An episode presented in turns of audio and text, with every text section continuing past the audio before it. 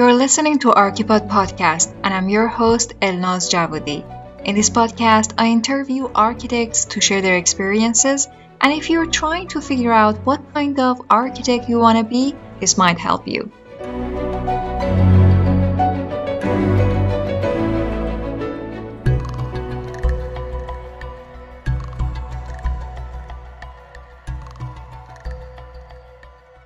Hey there, I'm so excited to share the first episode of ArchiPod English. Yes, this is actually the first episode of the second season.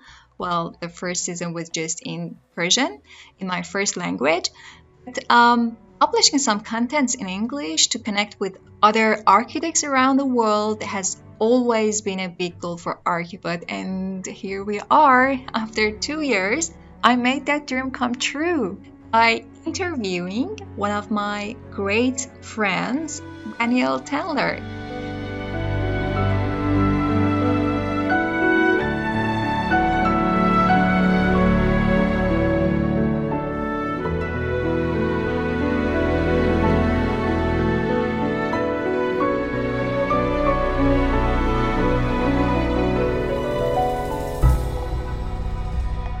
Daniel is a Korean-German architect. He grew up in Germany, but he lives in South Korea. Before becoming an architect, he graduated from the Bachelor of Economics in Germany, but he decided to change his career to architecture. After the graduation of master's degree in architecture and urban planning at the University of Aachen, he moved to live in his motherland, South Korea, where he started to work as an architect at Guga Urban Architecture firm before he found his own office, the Urban Detail Architecture, with one of his former colleagues at two thousand fourteen. Most of his works are known for the renovation of traditional Korean houses called Hanok. He also participated in many Korean documentaries and interviews, which mostly focused in traditional Korean architecture and culture. Daniel and I talked about his experiences, thoughts and dreams as an architect, and I really hope you will enjoy it.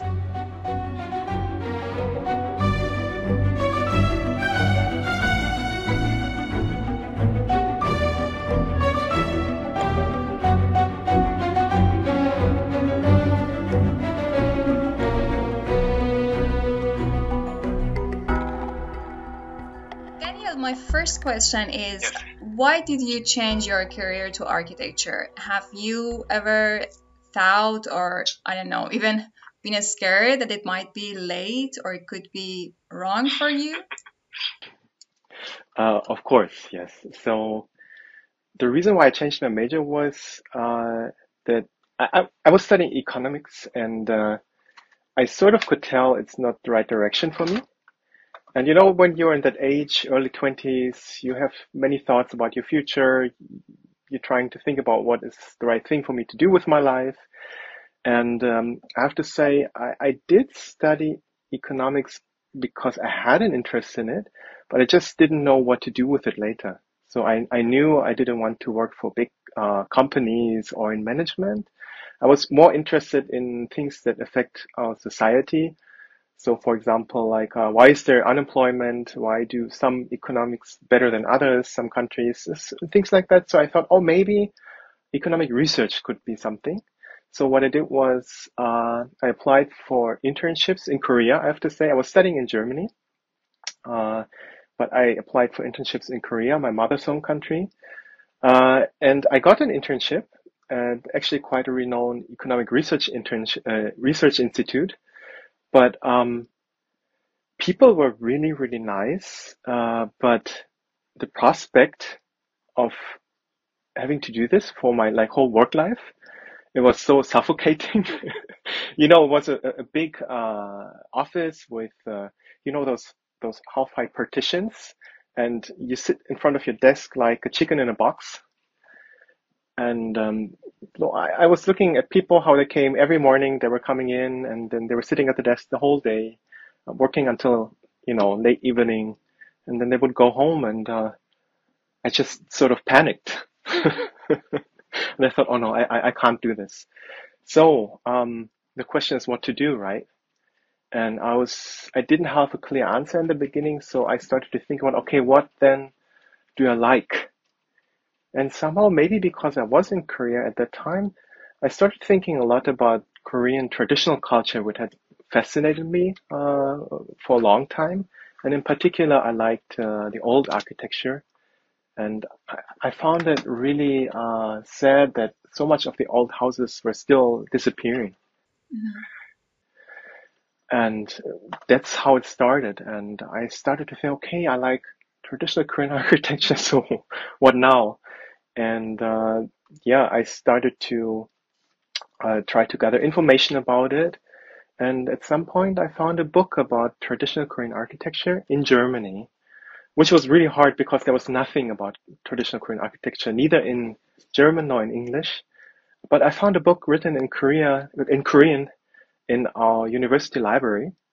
And th- uh, that's how I got my first contact, because it was written by someone who was uh, running a, a small private institution for traditional Korean architecture.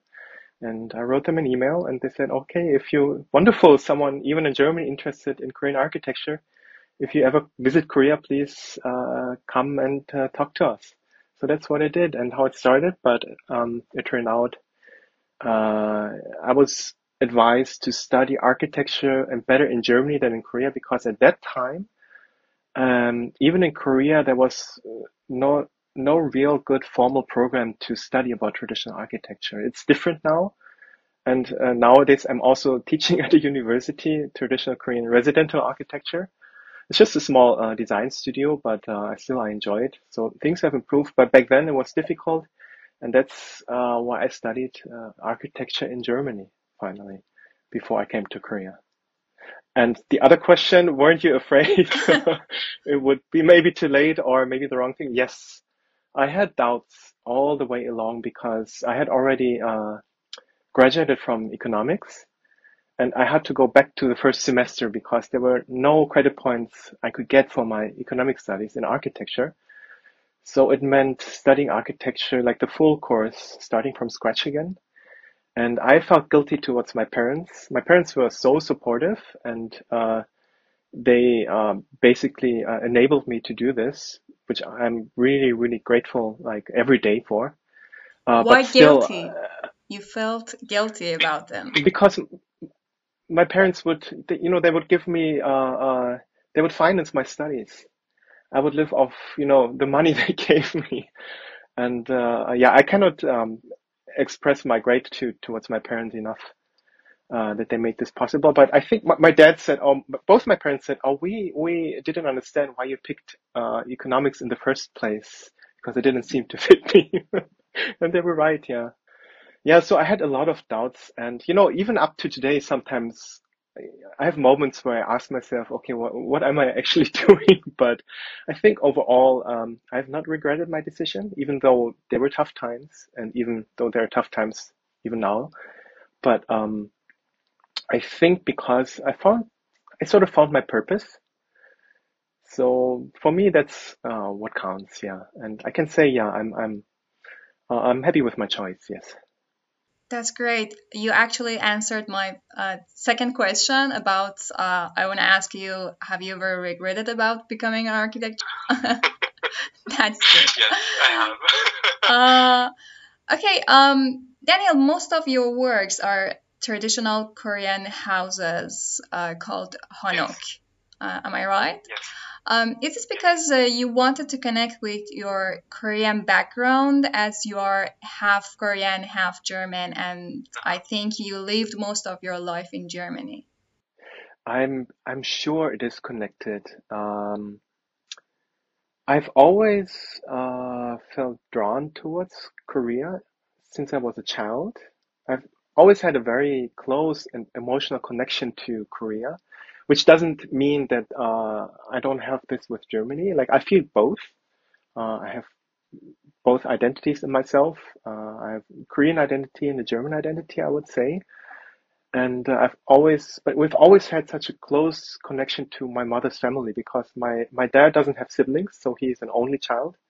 So we don't have really relatives in Germany. And now since my grandparents uh, have passed away years ago, there's basically no one besides us. But in Korea, my mom, uh, she um, has seven brothers and sisters. So her family is a big family. And my Korean grandmother, she lived with us for many years. So we were always quite a Korean household, maybe to say. And uh, yeah, I grew up. Yeah, I grew up eating more Korean food than German food. And uh, my Korean speaking, though, I have to say, sadly, um, my childhood Korean, probably also thanks to my Korean grandmother, I lost a lot of it when I was growing up. So I had to relearn Korean. But uh, other than that, I think, yes, probably my half Korean background did play a great role in my decision. And um, it's it's. Also, um, it can become a complicated question, but maybe we can talk more about it later because I've seen your questions and I know we're also talking more about it. um, yes. Okay, um, it's okay. What does it mean to be half Korean in Korea? That's the second part of it, yes. Yeah. Which can be quite difficult, yeah. Okay.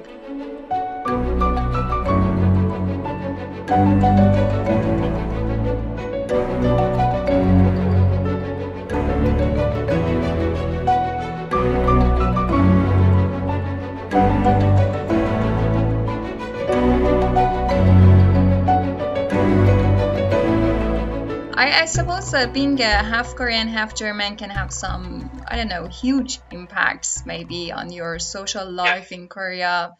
Uh, I actually saw some of your documentaries and I know a little about it. um, does it also affect your career or not? Uh, I would say probably yes.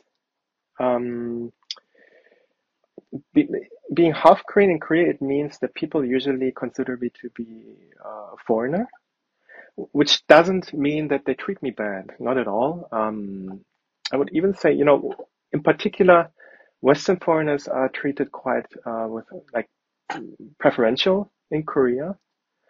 Um, I think it's it's not a good thing because I think everyone should be treated the same. But um, I have to say I experience a lot of uh, preferential treatment. Mm-hmm. Um, but for me, this is not what I want. I just uh, want to be treated as just the same.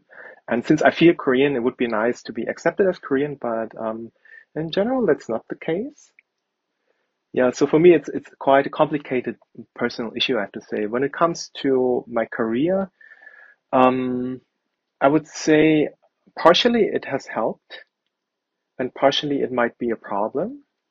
Uh, why has it helped? It's um, we get a lot of uh, attention because they see me as a foreigner and they say, oh, a foreigner who is doing our architecture. And um, a bit reluctant because I don't know how to put it in a way that it doesn't sound bad, but I think uh, in Korea we have a sort of uh, complex left because of our history. We were uh, colonized by Japan. And I think uh, that's the reason maybe that Korea is craving to be uh, accepted and recognized and yeah, respected. So Korea has this craving to be someone in the world. And so, oh, if a foreigner comes to Korea to do traditional, our traditional architecture, it must be, um, you know, very appealing. It must be something great. I think that's part of the reason. Yeah. So it did. Um, I have advantages here. I mean, it, it affected actually in a positive way. That's the positive. Um, even though I don't like it, it gave us advantages because we get attention. But I think it's for the wrong reason. Of course, we would like to get attention just because we do good work and not because I'm not fully Korean. Um, on the other hand, sometimes, you know, Korea uh, is um, a country that is, has just opened up in recent years and foreign influx and uh, um, many people from all, the, all around the world coming to Korea. It's kind of a new phenomenon. And Korea is a little bit, um, how can I put that? It's Korea is not so culturally open. So, for example, as far as I know, um, there is so-called intangible cultural assets, which is people get designated who do traditional crafts or traditional arts. They get this designation as a cultural, like living cultural asset. And within this system, I, as far as I know, if you're mixed Korean, you can't get that position. Mm-hmm. And I have half Korean friends who were in other fields of traditional culture who had a hard time, a very hard time, because um, some people in positions uh, were not open towards mm-hmm. mixed Koreans being in the traditional fields. It happens. And sometimes people will think, oh, he is a foreigner. What can he possibly know about our architecture? Not considering my background is not so much different. Like young Koreans in my age, usually they haven't lived in traditional architecture, but they know it via their maybe relatives sometimes, just as I do. Like um, I visited old traditional Korean homes when I visited in my childhood, where my, my uh, second aunt, for example, she, for a long time, she used to live in a traditional house, and when we visited, we would, you know, sleep on the floor with my cousins in small rooms and play, stay up all night. And you had to go out uh, into the courtyard uh, if you wanted to use the toilet. It was all separate, and showering meant you you would have to use a bucket and, you know, pour the water on your head. Yeah, so I have similar experiences as other Koreans of my age. So it's not such a big difference, I think, but it does happen that some people um, maybe have some doubts, but since my uh, partner architect is Korean, uh, she can make up for it. So as a team, um, as a team, you know, me having like a German educational background and her being full Korean, uh, I think it works quite well. So we can gain both advantages. Even though the funny thing is, I'm the one who has a much deeper interest in the traditional architecture. But uh, yeah, she's also uh, has a lot of experience in this field, and uh, uh, we've worked together for many years before we uh, started our own firm. So I think as a team, um, yeah, I would rather say we have advantages than disadvantages.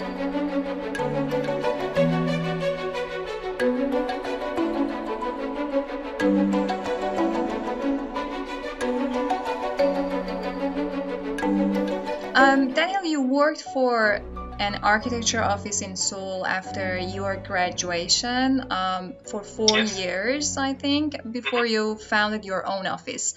Um, I yes. don't know, don't you think that you shifted from being an employee to working for yourself so fast? Uh, yes, and I thought about it a lot during those days. Um, because it always feels, oh, I don't have enough um, experience, I don't have enough knowledge, am I going to be able to do this? Um, but on the other hand, um, since I had already uh, started working so late in my life, I was thirty when I started working because of all the studying I did before. And even before, you know, before university, I studied uh, Korean for a year. Mm-hmm. Before I started going uh, to university, so I came to Korea and and learned, relearned my Korean for a year. And um, before that, uh, I did one year of uh, civil service instead of military service in Germany. And we had uh, thirteen years of school instead of twelve in Germany back then. So I was already thirty when I started working. So for me, the question was, on the one hand, I didn't feel one hundred percent ready. On the other hand, I thought if I work for another place for, let's say, two more years, am I going to have the energy then? I'm going to be so and so old. Like all these thoughts came to my head. Back to first question that I asked you. Yes, it's, but I thought, okay, um, oh, you know, there's one episode I have to maybe have, maybe have to mention. So uh, shortly before um, I started my own work, or maybe not shortly, maybe half a year before that, Um, there was this one person, a, a bookseller, who was, would visit the office every once in a while to sell architecture books. Mm-hmm. And uh, we were talking with him, like there were some employees, and one of my um, superiors was also standing there. And uh, we were talking about, uh, I think it was also about age, and he asked us how old we were. And then he looked at my superior and said, oh, for you, it's already too late to start your own work. You won't have the energy. And he, my superior, he was, you could see that he was not happy about hearing that. He said like, oh, you, if you want to do your own work, don't do too late. Oh. Uh, because you need time to build up and you need energy. And, yeah. Um, so I, I started thinking, oh, okay, but maybe more than that, I could feel um, the office where I worked was very particular. Uh, and I, I ironically also felt I wouldn't be, um, I wouldn't be, wouldn't have the right qualifications to any other office, and I would have a hard time readjusting to a different system. So I thought, okay, maybe I should just give it a try. Mm-hmm. And so at that time, at a similar time, uh, my now um, office partner, she had also quit, and that's why we thought, okay, maybe we can start Uh, together, and that takes away a lot of the anxiety if you're not alone. So uh, we started together, and I think it was the right decision, because I think you're never going to feel ready. Yes. I think more, of course, more experience would have helped, in particular, um, learning about different working styles. So um, maybe for many people, it's better to have more than one workplace experience, because you get a broader uh, spectrum of methods, and you get just more overview of how things can be done. So I would actually recommend to do it, but I think you're still not going to feel ready. Mm-hmm. I think you're never going to feel ready. So at some point, if you really want to do your own work, at some point you have, just have to do it. Yeah.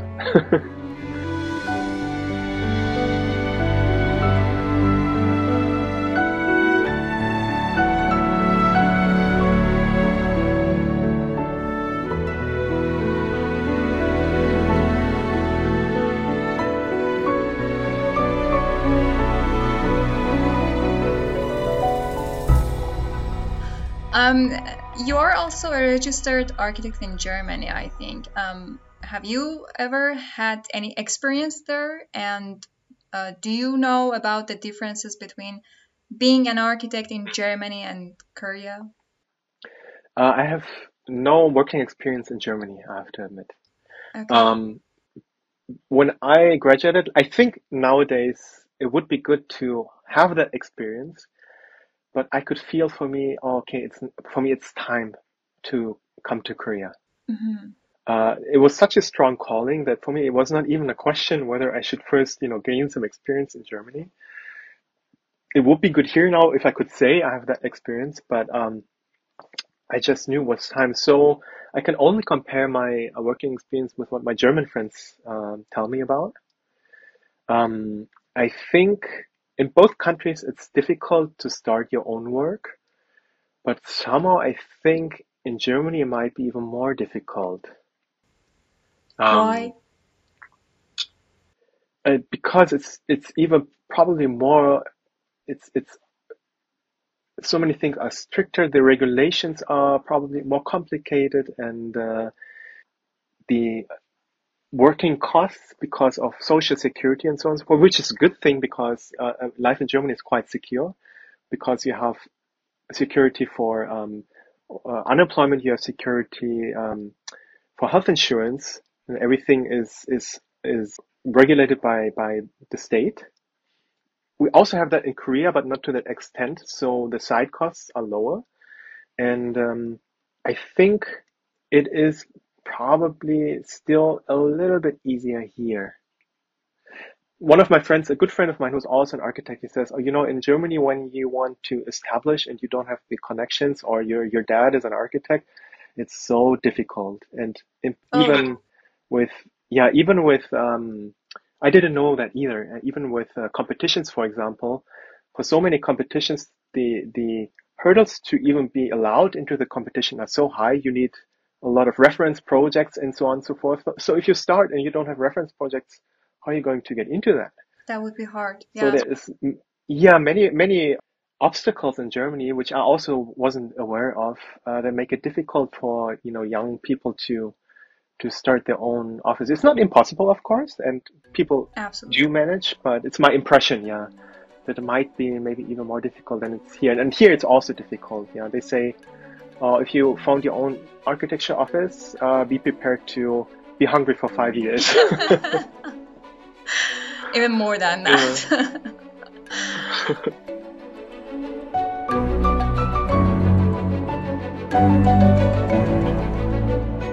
Yeah.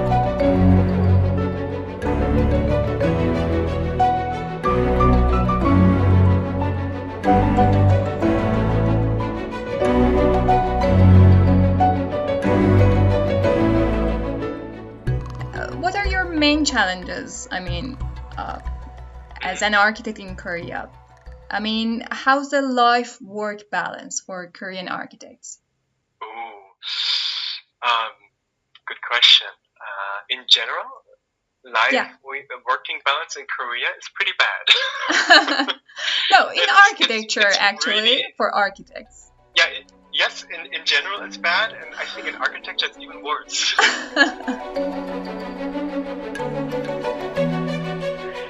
Maybe you've heard that Korea has one of the longest working hours on the planet. Even it has gotten a little bit better during the past years.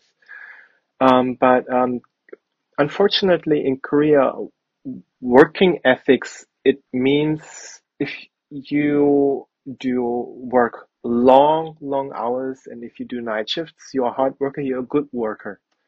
Um, and in architecture, it's it's even worse. So when I was working uh, as an employee, employee at a local architecture office, we would typically work around twelve hours a day.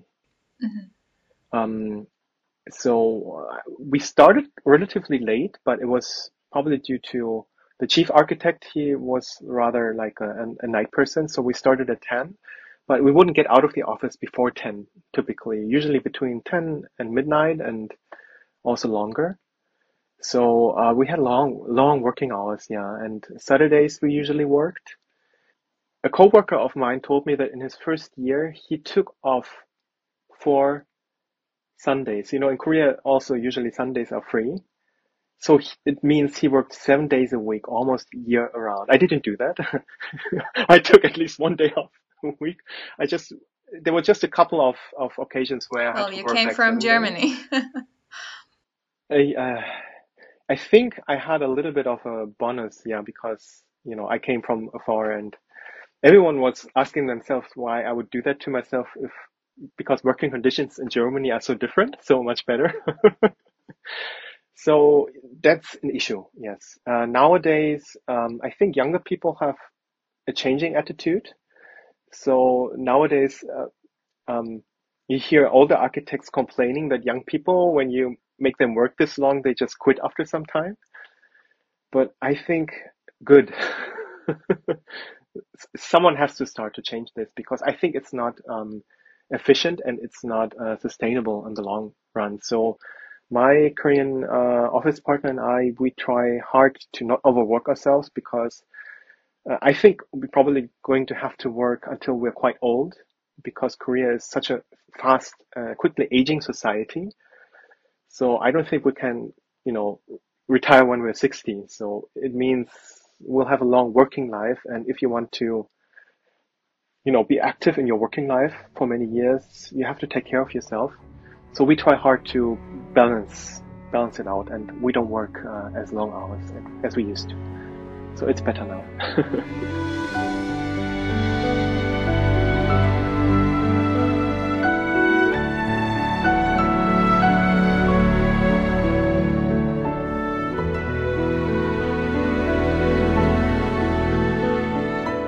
Um, Daniel, let's talk about uh, your documentaries.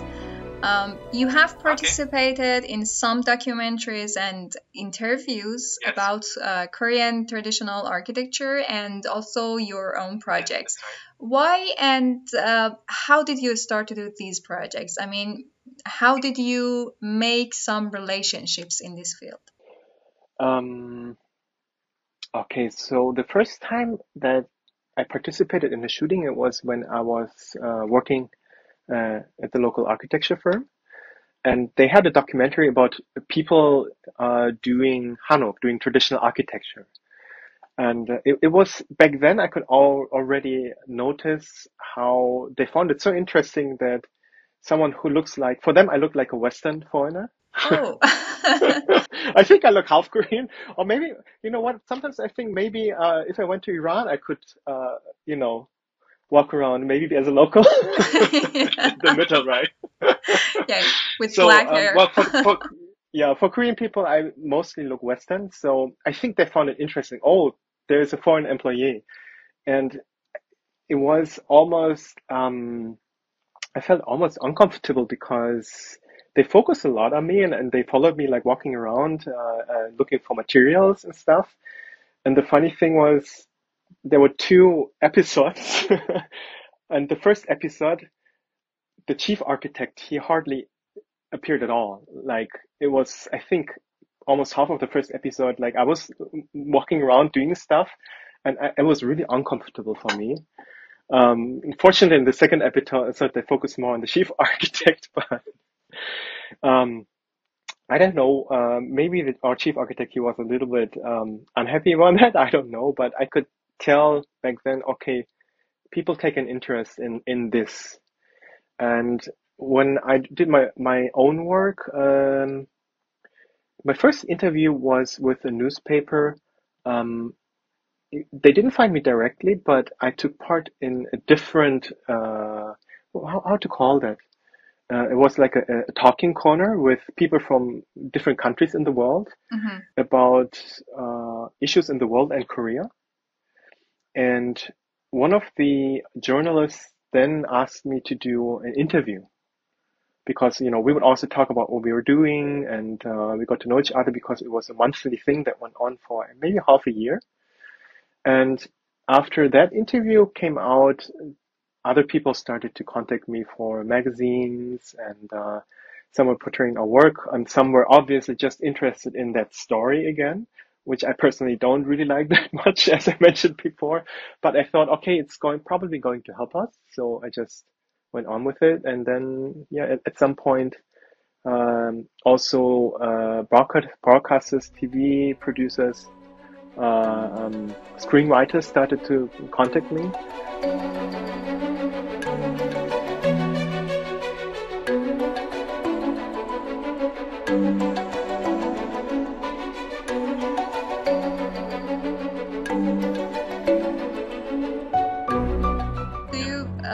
Think these documentaries have affected your success actually as an architect?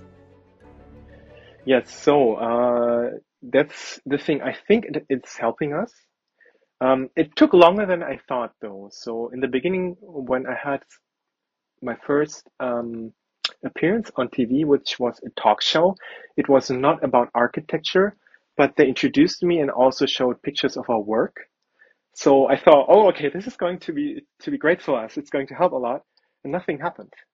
Really? So, so we had a blog at that time. Um, we are still have a blog, but we're not ta- really taking care of it, which is bad. We should. Um, so at the blog, we could see how many people uh, had accessed uh, uh, our blog and read archite- articles.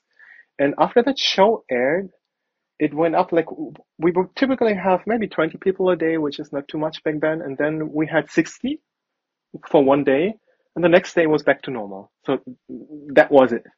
And we had no one calling us for work. Uh, nothing happened. So I thought, oh, okay, maybe this is not as effective as I thought, mm. because probably someone who wants to build uh, architecture, a house or a Hanok or whatever, has to see this. Uh, and if, I don't know, Uh, just so and so many people watching this, maybe it doesn't have an effect. It took some time, but after a while, I started noticing that it also helps in different ways. For example, if people in, in the administration know me, it uh-huh. usually helps yeah, because yeah. they're like sort of uh, interested or excited. It's not, I'm not super famous, I have to say. I'm not like uh, uh, very famous, but people interested in architecture uh, who watch these shows, they will um, then know me. Uh, So it, nowadays I started uh, realizing, oh, it does help. And then when we get clients, uh, uh, when we get inquiries, people, I can tell at some point, oh, they've seen us on T V, on T V. Mm-hmm. Um, the problem.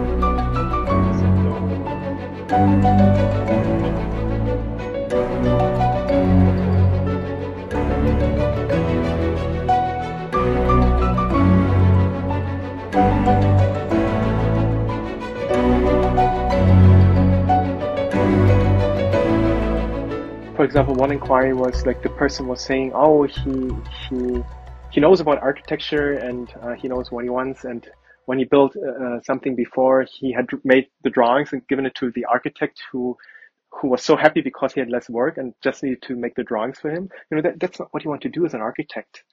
You are the expert. You have to do the design and not the client.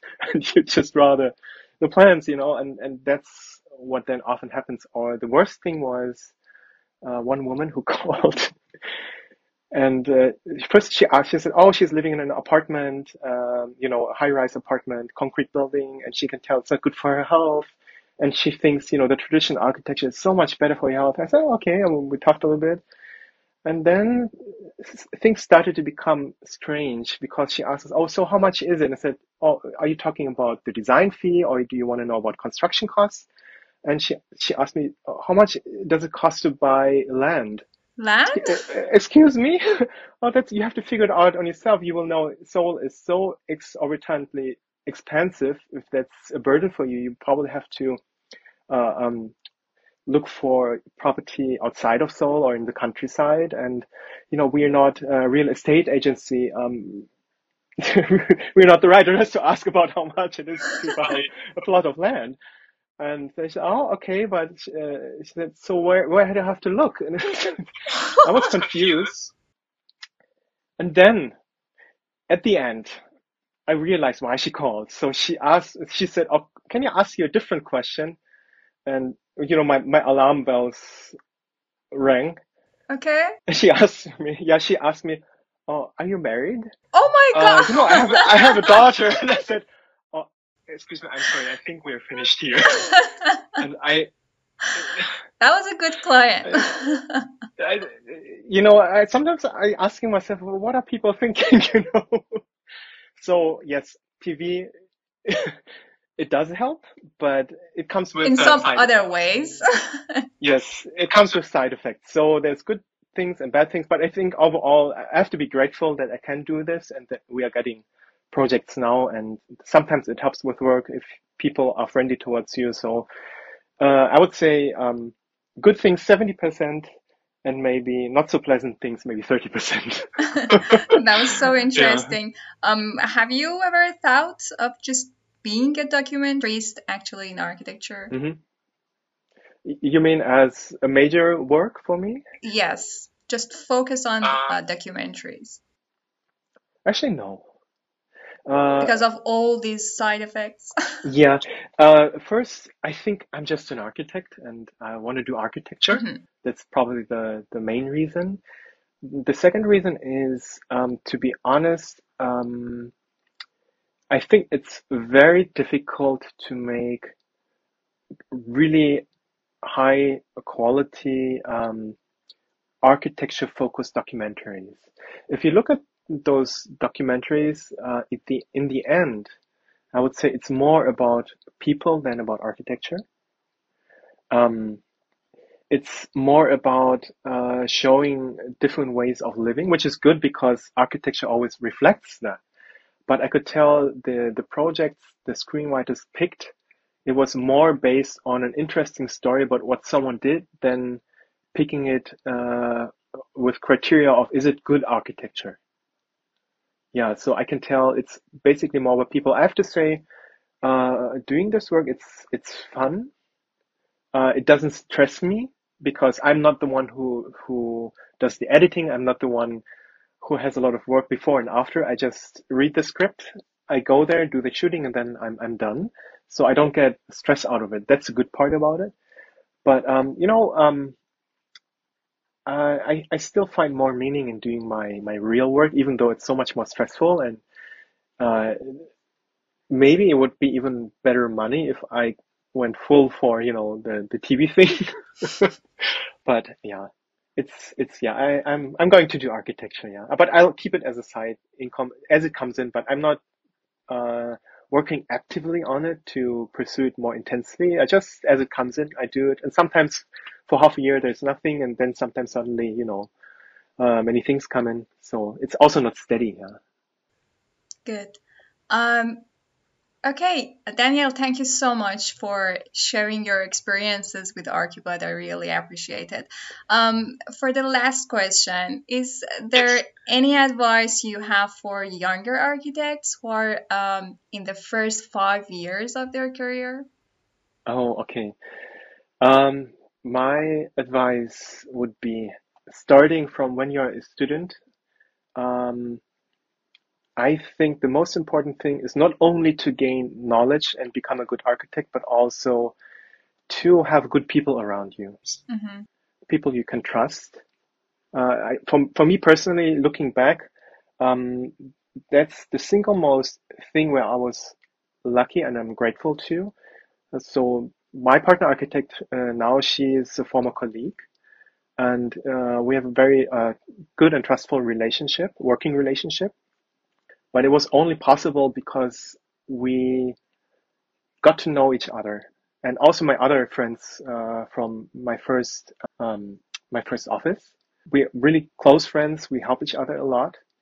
So try to find good people around you. That's that's one thing. Yeah, don't be on that you know um, competition level and try to be the best and try to boot out others. That's not going to get you far. But if you have a good network around you, that's going to be of help your whole life, I would say. That's the first advice. And the second advice is then um, make a good pick on your uh, where to work, where you start working. So there's these two things. Okay, it's it's hard to say in advance how the people are, if you're going to have nice colleagues or not. That's hard to say, but um, look a bit into your future and then decide what kind of office you go to. So for many people, it's a difficult decision. Oh, am I going to work for a bigger office or a smaller office? For me, it was the right decision to go to a smaller office um, because they did the work I wanted to do. And because the office was small, I could do a really wide range of activities. So I would get through all the, the different planning uh, phases of each project, from start to, to from beginning to, to the end. So I could gain all the experiences uh, I needed. Sometimes you hear when you work for a very big office that you just make one part of a work for a long time and uh, almost like stick to it. So probably will take longer until you get more experience and uh, make experience you need to do your own work. I, I'm not sure. I can't talk a lot about bigger office because I don't have the experience. Uh, difficulty I see with my decision now is, um, yes, I am doing the work I wanted to do, but small projects are really not very um, uh, sustainable in an economic sense. Um, they're not as profitable. So for us, it means we would run out of money as soon as the project ends, mm-hmm. because uh, it just keeps keeps us running, and I make my living, but um, usually, yeah, we really have to see that we get new projects, and the margin is really small.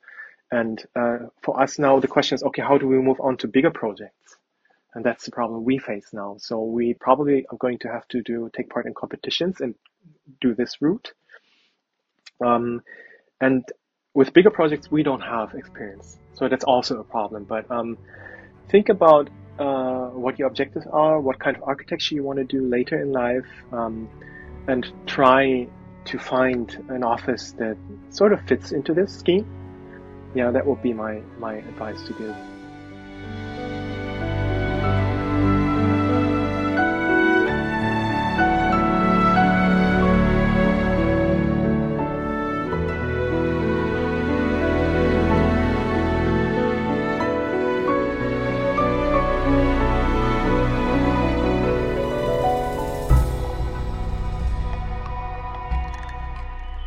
Well, that was Daniel Taylor from the Urban Detail Architecture Studio in Seoul, South Korea. I'm so grateful to have such an opportunity to talk with Daniel.